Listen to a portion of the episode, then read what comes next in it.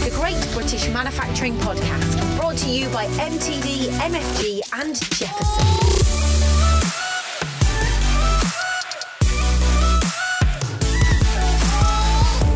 Hello and welcome to this week's Great British Manufacturing Podcast. On this week's show, we will review the latest positive news from the British manufacturing sector and we will welcome a special guest, Fahim Khan, Senior Economist at Make UK. We've also got positive UK manufacturing news from the likes of Nissan, Haribo, JLR, and many, many more. But just before we start with the positive news, I'd like to welcome two businesses to the Factory Now platform. Factory Now is a platform where manufacturers can collaborate, they can boost sales, they can look to reshore. And new members this week include MRP Easy, a cloud based manufacturing ERP system specifically for small manufacturers, as well as Kent based shape metal specialist Contracts Engineering. For more information on this platform, please contact inquiries at mtdmfg.com to discuss joining the platform. I'm Joe Reynolds, and this week I'm joined by my co host, Stuart Whitehead. Stuart, let's jump straight in. The new Qashqai's entered production at the Sunderland plant. We covered this a while ago, but now the car is in production. Morning, everyone. Yes, following a £400 million investment, the latest version of the crossover is now rolling off the plant production line one as the factory celebrates 35 years of manufacturing in the UK. More than three and a half million Sunderland built Qashqais have been sold since its launch in 2007. And to celebrate this new generation model, the car maker is offering every skilled child in the Northeast the opportunity to take part in a Nissan Skills Foundation event, the company's program of, of activities designed to promote careers in manufacturing and engineering. Designed, engineered, and built in Britain, the Qashqai supports more than 7,000 direct jobs, would you believe, and a further 24,000 across the UK supply chain it's fantastic, isn't it? All around the supply chain, the jobs, and what they're doing with STEM engagement. You know, that, that's that's pioneering. More should follow. Absolutely, um, it's fantastic what they're doing. Yeah, and Haribo, they're investing 22 million into uh, into their new West Yorkshire site. Um, my kids love these sweets, and looking at the investment, they're not alone. No, I think we all do. Uh, so, German-owned confectionery manufacturer State Strategic Investment demonstrates the firm's commitment to the UK and will be rolled out throughout this year. It will deliver additional capacity, greater efficiencies, and reduce costs at the site, which produces 30,000 tonnes of sweets each year. So, plenty for your kids there, Joe. The investment will also look to ensure the manufacturer maintains its market leading position in the UK by meeting changing consumer habits, by supporting the reformulation of products, reducing sugar, and creating treats that deliver greater choice to retailers and shoppers. Um, Jaguar Land Rover, they're developing a hydrogen powered prototype vehicle. Uh, this is an interesting development. We talk a lot about electrification, but obviously JLR are edging their bets looking at hydrogen also. Yeah, absolutely. And we are seeing other firms looking at hydrogen, as you, as you say. So, based on the new Defender model, Britain's biggest car maker is developing a prototype hydrogen fuel cell electric vehicle, FCEV for short, with testing scheduled to begin this year. The concept car is part of JLR's aim to achieve zero tailpipe emissions by 2036 and net zero carbon emissions across its supply chain products and operations by 2039. Project, known as Project Zeus, is part funded by the government backed Advanced Propulsion Centre and will allow engineers to understand how a hydrogen powertrain can be optimized to deliver the performance and capability expected by its customers. Yeah, we'll take a break there, Stuart, as I'd like to introduce this week's very special guest, Fahim Khan, Senior Economist at Make UK. Fahim, a very warm welcome to today's podcast. Thank you very much for having me. Yep, just to start, can you tell us a little bit about your career to date and also an introduction to Make UK? Yeah, I mean, just start off with myself. Um, so I'm one of the senior economists, as you mentioned, at Make UK. I work within the policy team. Um, before this, I was actually a, still a graduate uh, doing my master's in school. Uh, I spent some time as, as, an economic consultant for about six months, and this is my first job essentially uh, since finishing, and it's been an interesting journey. Um, for those of you who don't know, Make UK are the leading uh, manufacturers, UK Manufacturers Trade Association. We are um, support and champion the manufacturing sector where enable uh, in, in, in skills, in, in, in finance, in policy. Um, my role is detect, dictated towards policy. Our objective is to ensure that all government policy, regulations, legislations, anything that might impact manufacturers are designed in the most appropriate way so that it allows the sector to prosper and grow. So, what, what does that mean on a daily basis? What, what do you do on a daily basis in terms of your role and responsibilities? Yeah. Um, so on a daily, I suppose my primary purpose is to produce economic reports. Um, one of those, which we will talk about later on, is the manufacturing outlook, which tries to understand the uh, the kind of the quarterly um, performance of manufacturers, um, and we use that data to actually influence government to show them how manufacturers, when they're struggling, when they're doing well, and what sort of um, I guess what sort of policies that we should either enact or at least adapt existing policies in order to best support that sector. But on the side, we also look at policy, um, I guess, commissioned reports that try to understand the kind of microeconomic level. Um, so, for example, looking at the regional impact of different policies, trying to understand how manufacturing in the West Midlands might be different to the Northeast or the Northwest really to ensure that the support is not necessarily uniform, but actually tries to understand that manufacturing as an industry is incredibly diverse. Um, and my day to day can go from anything from producing these reports as tries to understand um, those differences to um, producing comments on such as let's say the PMI that comes out on a monthly basis to try and understand what actually the the PMI's figures would mean for the manufacturers in the UK and it, it's it's quite variable um, it's not exactly what you'd expect an economist to do in other industries but it is quite uh, an interesting role um, that I have here. Morning, Fahim. Thanks for joining us this morning. As you mentioned earlier, um, we're here specifically today to talk about the Manufacturing Outlook report. So, first question what is it? Yeah.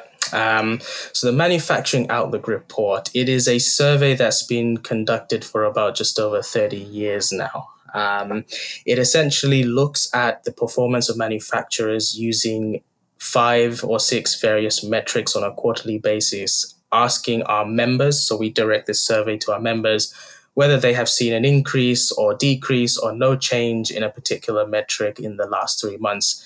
To give you an example of that, the the indicators that we track include output, orders, uh, employment, and investment intentions, which is actually a more forward looking indicator. And for the last eight years or so, we've also been tracking levels of average confidence in your business and the UK economy.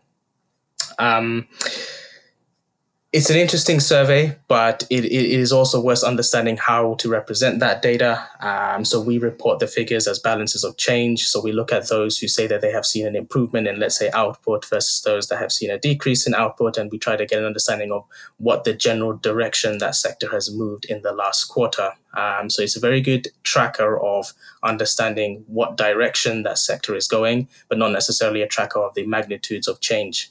And just on the mechanics of that, is it weighted then? So if you're a larger manufacturer reporting positive news compared to a smaller SME reporting negative news, for example, do you take that into consideration? Um, we do take that into consideration. The data itself is not weighted, but we do break down the data via um, employment band groupings and turnover bands, trying to understand um, you know, how does the average figures actually differ if you were to break down the survey sample to just SMEs only, which would be under 250 employees um, or below 25 million in, in turnover for our definitions? And how do the figures differ for large firms if they were, um, you know, above the 25 million figure or above the 250 employment band size? So we do look at that, but we don't weight the actual average headline figures for, to account for that. Thanks for clarifying that. And um, the quarter two survey has been published this week in partnership with BDO. What does it tell us about the state of the sector? So this has been a very interesting survey for us. I mean, of course, we've just been in a pandemic, and what we have found is that manufacturers have essentially outperformed their expectations. So I should have mentioned just this just a moment ago that not only do we track what uh, manufacturers have performed in the last three months, but we also ask them what they think they will achieve in the next three months, just to give a bit of an outlook on what the next quarter looks like. Um, manufacturers have had a pretty difficult year. I mean, they faced a bit, uh, almost a triple threat of disasters. Uh, many of those are still ongoing. We could say the TCA, which is following the, the, the, the UK's exit from the European Union, the COVID 19 pandemic, and also more recently, supply chain disruptions. But despite all that, uh, manufacturers outperformed their expectations. They reported a balance of 36% on output, which is the highest that we have ever recorded on our survey history. Um, in words, what does that actually mean? It just means that um, it's the largest share of manufacturers ever recorded that have experienced an improvement in output in the last three months relative to those that have reported a decrease. And we can see that sort of, um, I guess, indicator being reported across the board particularly on the orders levels, which is actually the second highest figure um, at 34%. The domestic market for UK orders has come up at 27%. These all can be described in a very similar way. It's the, the weighting towards those who have improved versus those who have um, actually worsened. The improvement essentially dominates um, the sector. And what and I guess what we what has surprised us about these surveys and these very overly robust figures is that we were always expecting some sort of pent up demand to take shape uh, eventually in manufacturing. If you suppress a sector artificially, eventually it's going to rebound at some point. And we were always expecting this was going to happen later down the line, maybe six months on from now. And it caught us off guard a little bit how early that's come. The indicators suggest that that, that bounce back has started much, much earlier than previous. And what we can take away from that is just how resilient the manufacturing sector is even during a crisis, we, we expect a sector like manufacturing to be pretty vulnerable, but that doesn't seem to be the case. It seems that the, many have actually learned. You could go into the reasons why we think that they were able to be so um, resilient, why they were able to bounce back quicker. And I think it's partly down to the difference the, in how the sectors had to deal with the pandemic in comparison to other sectors. Manufacturing as an industry was not um, required to shut down. So they had to actually learn from the pandemic in a different way. They had to learn how to operate in factories using under social restrictions. Um, and that has enabled the sector to be more prepared. Even if lockdowns were to be reenacted, it didn't affect the manufacturing sector as much as it would, let's say, hospitality. And the mood has certainly changed from doom and gloom to a sense of real possibilities and opportunities.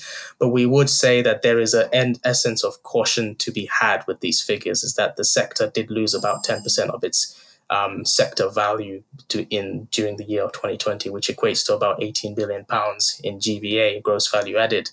Um, and at the moment, the sector is still behind where it was pre pandemic. So it's still catching up. And this doesn't necessarily mean new growth, but it is a good indicator that, that, that we're going to go back to where we were um, sooner than expected. And just to kind of finish up, we have revised our forecast for manufacturing uh, output levels for, for the year 2021.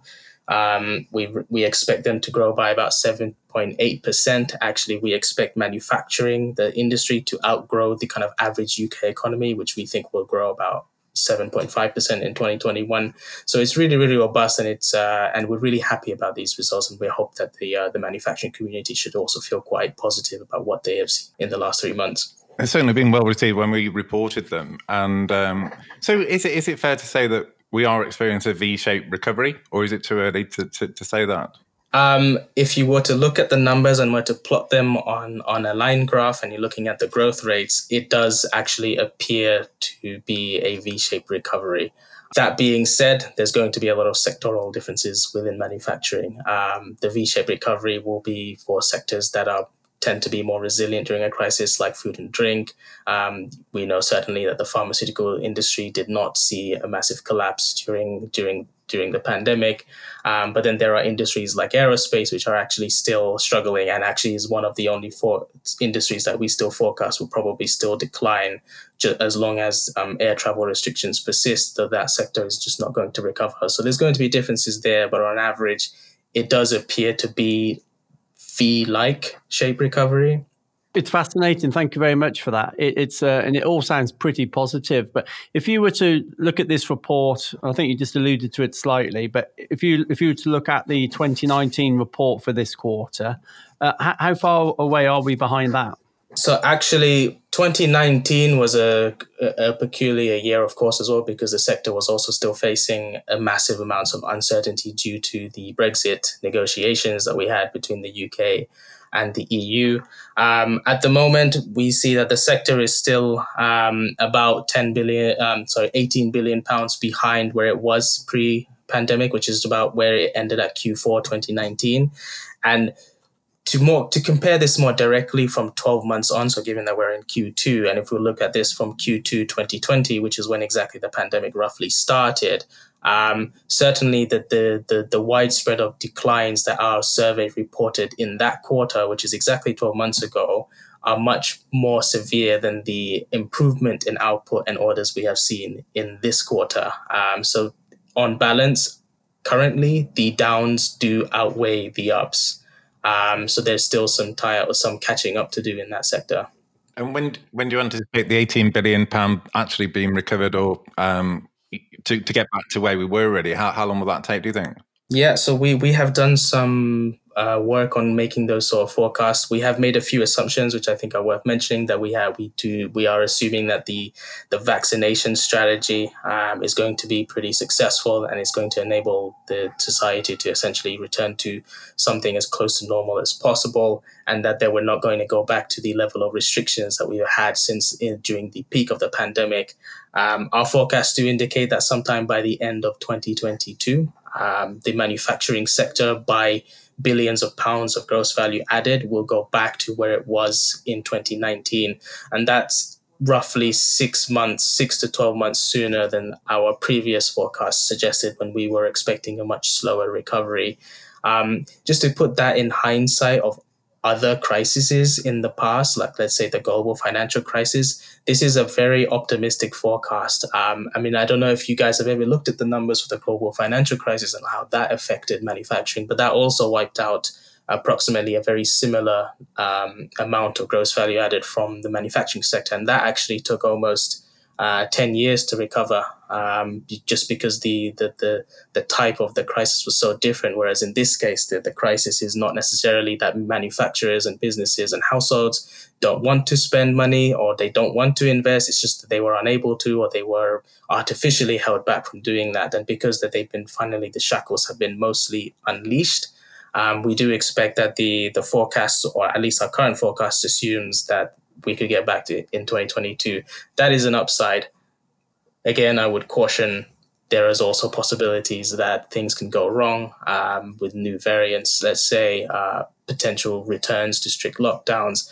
You know, if you were to account for these type of issues, then then then it could take a lot longer than, than that year. But we're pretty optimistic with the with the forecast at the moment. And you mentioned aerospace. You know, we, we talk with a lot of people. Um, we visit a lot of companies. In aerospace, clearly they're having challenging times at the moment. Um, are there any other sectors that ha- that haven't bounced back? I'm thinking automotive. I know we got the supply chain issues currently, but th- they remain strong. Yeah, uh, actually, automotives had one of the, I suppose, one of the most severe declines in 2020 that we recorded, and actually, we do um, our forecast to indicate that they are going to experience a significant bounce back um, in output um, just because demand is so high for for vehicles at the moment, and and not just um, I guess personal vehicles, which I think the secondhand car market is also currently booming. Uh, because of that, but also just sort of business um, travels, um, vehicles, heavy goods vehicles, that sort of thing. Um, the only issues that the automotive sector does currently face is a more supply side. Um, there are shortages of certain components, particularly electrical uh, components from the electronics sector. Um, it is not clear from our side where where those supply side issues are originating from, but from what we understand is to do mainly with semiconductors and potential chips. But again, it's not necessarily clear whether that's chip manufacturers or it's actually the the kind of the raw material uh, the miners for, for copper and, and, and, zinc and that sort of those sort of elements um, that are struggling uh, to, to fill that supply. Sure, and and just on the uh, aerospace sector, depend. I, I read lots of reports and and sound bites from stakeholders from within that sector. And some people are talking about 2030, 2035 before it makes a full recovery. Is, is that something you, are predicting or you've been a bit more optimistic? We don't have a full prediction on when it's going to recover, but we do tend to get very similar reports from our members in aerospace. Um, the way they see it, the story is very different from what the Q2 and manufacturing outlook has reported. Um, in many cases, they firms like in that industry and aviation were down from like 80 to 100% of their usual output levels and maybe 12 months on that they're now currently down by only 70 or 60%. Um, so they're just in a slightly better place than they were, but they still have a very long way to go. And the only restrictions to that is as long as there are travel restrictions, as long as that there are um, anything that impacts the supply chains of aerospace or even the oil and gas industry, um, which where oil prices are also rising right now, then that is going to hold back the aerospace industry.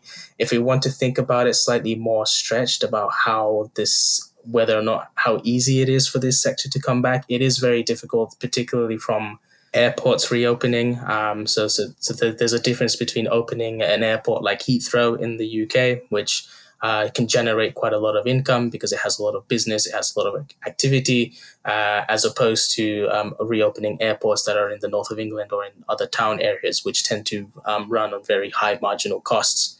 Um, so, so, so there could be issues there where actually, even when the demand for flight does come back, that it may not necessarily be that easy for airports around the world to deliver on on locations and destinations, and it's only going to be these sort of major city airports that are be able to open um, very quickly just because of the demand that they can attract. Um, so there are going to be issues there, um, and it is one of, is probably the only sector that we're still concerned about. That makes sense. And in the shorter term, what are manufacturers telling us about quarter three? How confident are they? Yeah. Um, so here's, here's, I think something interesting is quite worth mentioning. Just before I go into that, we we we tend we can plot the the forecasts that manufacturers have made um, on a quarterly basis um, historically and match that to to what the actual outcome was in our quarterly survey.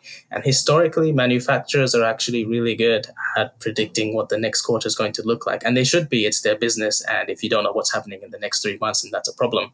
The only thing that we have seen slightly change is that since the pandemic started and the economic environment became super uncertain, predictions from manufacturers became largely more erratic and, and inconsistent. In most cases, when they were expecting this economy to decline, they actually outdone their expectations and it declined more than they expected it to. And when they expected the growth to occur, that again, manufacturers outdid their own expectations and it grew more than twice as much as they expected. So for this quarter, I think manufact- um, the, the, the current level of output was actually like twice as much as what manufacturers predicted. And they do expect for the next three months um, that all of our indicators, so that is output, orders, employment, um, and even investment, um, is expected to expand much further. So we're looking to break the current records again uh, in the next quarter. But given how uncertain the environment has been, it is difficult to say how right they're going to be at this current situation. But so far, they've been right in a good way. So when they think that when they expect things to be good, it's been better than good. Um, so if we can keep that going, then we should be pretty confident about the future. Yeah, again, fascinating stuff. Just the final one for me. How about how's um employment looking? Obviously, we're talking about um, we're talking a lot about STEM and apprenticeships at the moment, but just in, in employment as a whole, how, how's that been the last quarter? Another one of our very positive figures. It wasn't record breaking by any means, but we got an employment balance of 20%, so a positive 20%, meaning that on balance, 20% of manufacturers more saw an increase in employment levels than those that saw a decrease in employment levels. And that is despite the JRS being active. Um, what that indicates to us is that because of the sharp rise in demand, manufacturers do need workers again to, to fulfill that, to fulfill those workloads. What we are finding is that there is an issue with um, labor shortages in many industries, particularly in the kind of high skill areas. Uh, manufacturers or our members have indicated to us that they are having to sharply raise wages now um, in order to keep their best and brightest talent.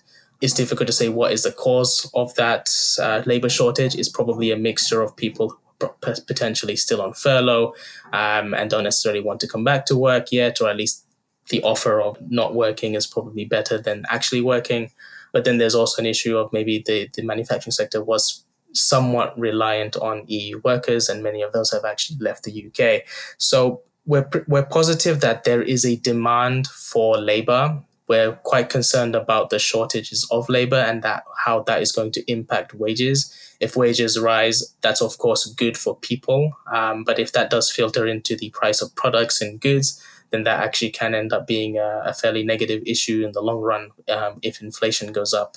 Yeah, fascinating stuff, Fahim. Th- thank you so much for coming on the podcast today and giving our listeners an insight to the report. Where's the best place to find this report if they want to learn more? Yep, uh, it's the website. It, well, the report is publicly available on our website. Um, it is easy it's pretty easy to download right now. I would also just sort of add as a kind of i suppose a little preview is that we are also currently looking at the the kind of the regional perspective of this quarterly survey. Um, so we look at the data of the last 12 months and how that actually compares to regions and that's going to be out next month so i would keep an eye out for that as well. Thank you Brilliant. Fahim, thank you so much for coming on the uh, the podcast. It's been fantastic, and uh, we'll see you soon. It was a pleasure. Thank you very much. Stuart, what a fantastic guest. It's just great to you know dive into the details of the numbers of these reports, isn't it?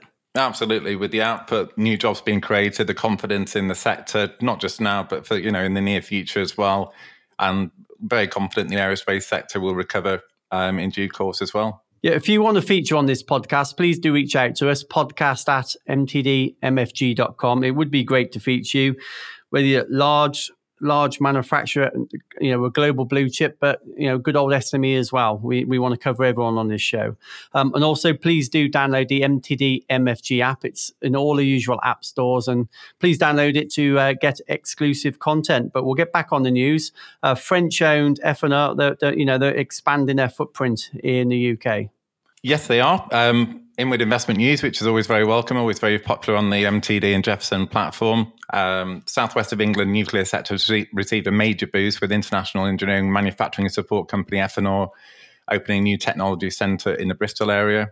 Nuclear Southwest, the organisation which champions the region, has, has welcomed the expansion creation of 60 highly skilled jobs, which they say demonstrates the strength and resilience of the region's nuclear sector. The firm's new manufacturing and technology centre in Avonmouth near Bristol will support the construction of, of the Hinkley Point C nuclear power plant in Somerset. Speaking of new factories, BioPure Technology, what do you know about this one? Work is underway constructing a new 120,000 square foot production facility for them. They manufacture fluid path components for the biotechnology industry. Don't ask me to explain what that means. Located at the Port- Portsmouth City Council owned Dunsbury Park, the investment is expected to create 120 jobs, which I do understand. BioPure is part of the Watson Marlow Fluid, Fluid Technology Group, a wholly owned subsidiary of Spirax Sarco, a global organization employing around about 4,800 people worldwide.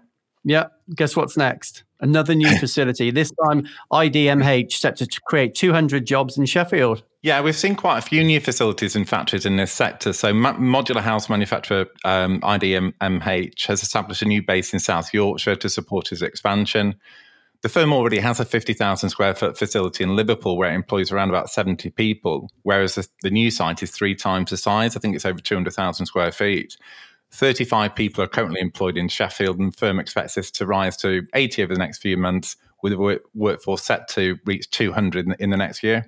Uh, this next story, this this got a lot of traction on social media. A lot of it's down to some nice imagery and what have you. But Vertical Aerospace secures flying taxis orders from Virgin and American Airlines. Good news. It certainly is great story, and um, this company has really worked hard over the last five, six years to, to, to develop this. So, Bristol's Vertical Aerospace has announced 1,000 pre-orders for its all-electric flying taxis after confirming it will become publicly traded on the New York Stock Exchange. The aerospace firm, which was founded in 2016 to develop the world's first all-electric vertical, vertical takeoff and landing aircraft, has received pre-orders from Dublin-based Avolon, American Airlines, and a pre-order option from Virgin Atlantic worth £4 billion.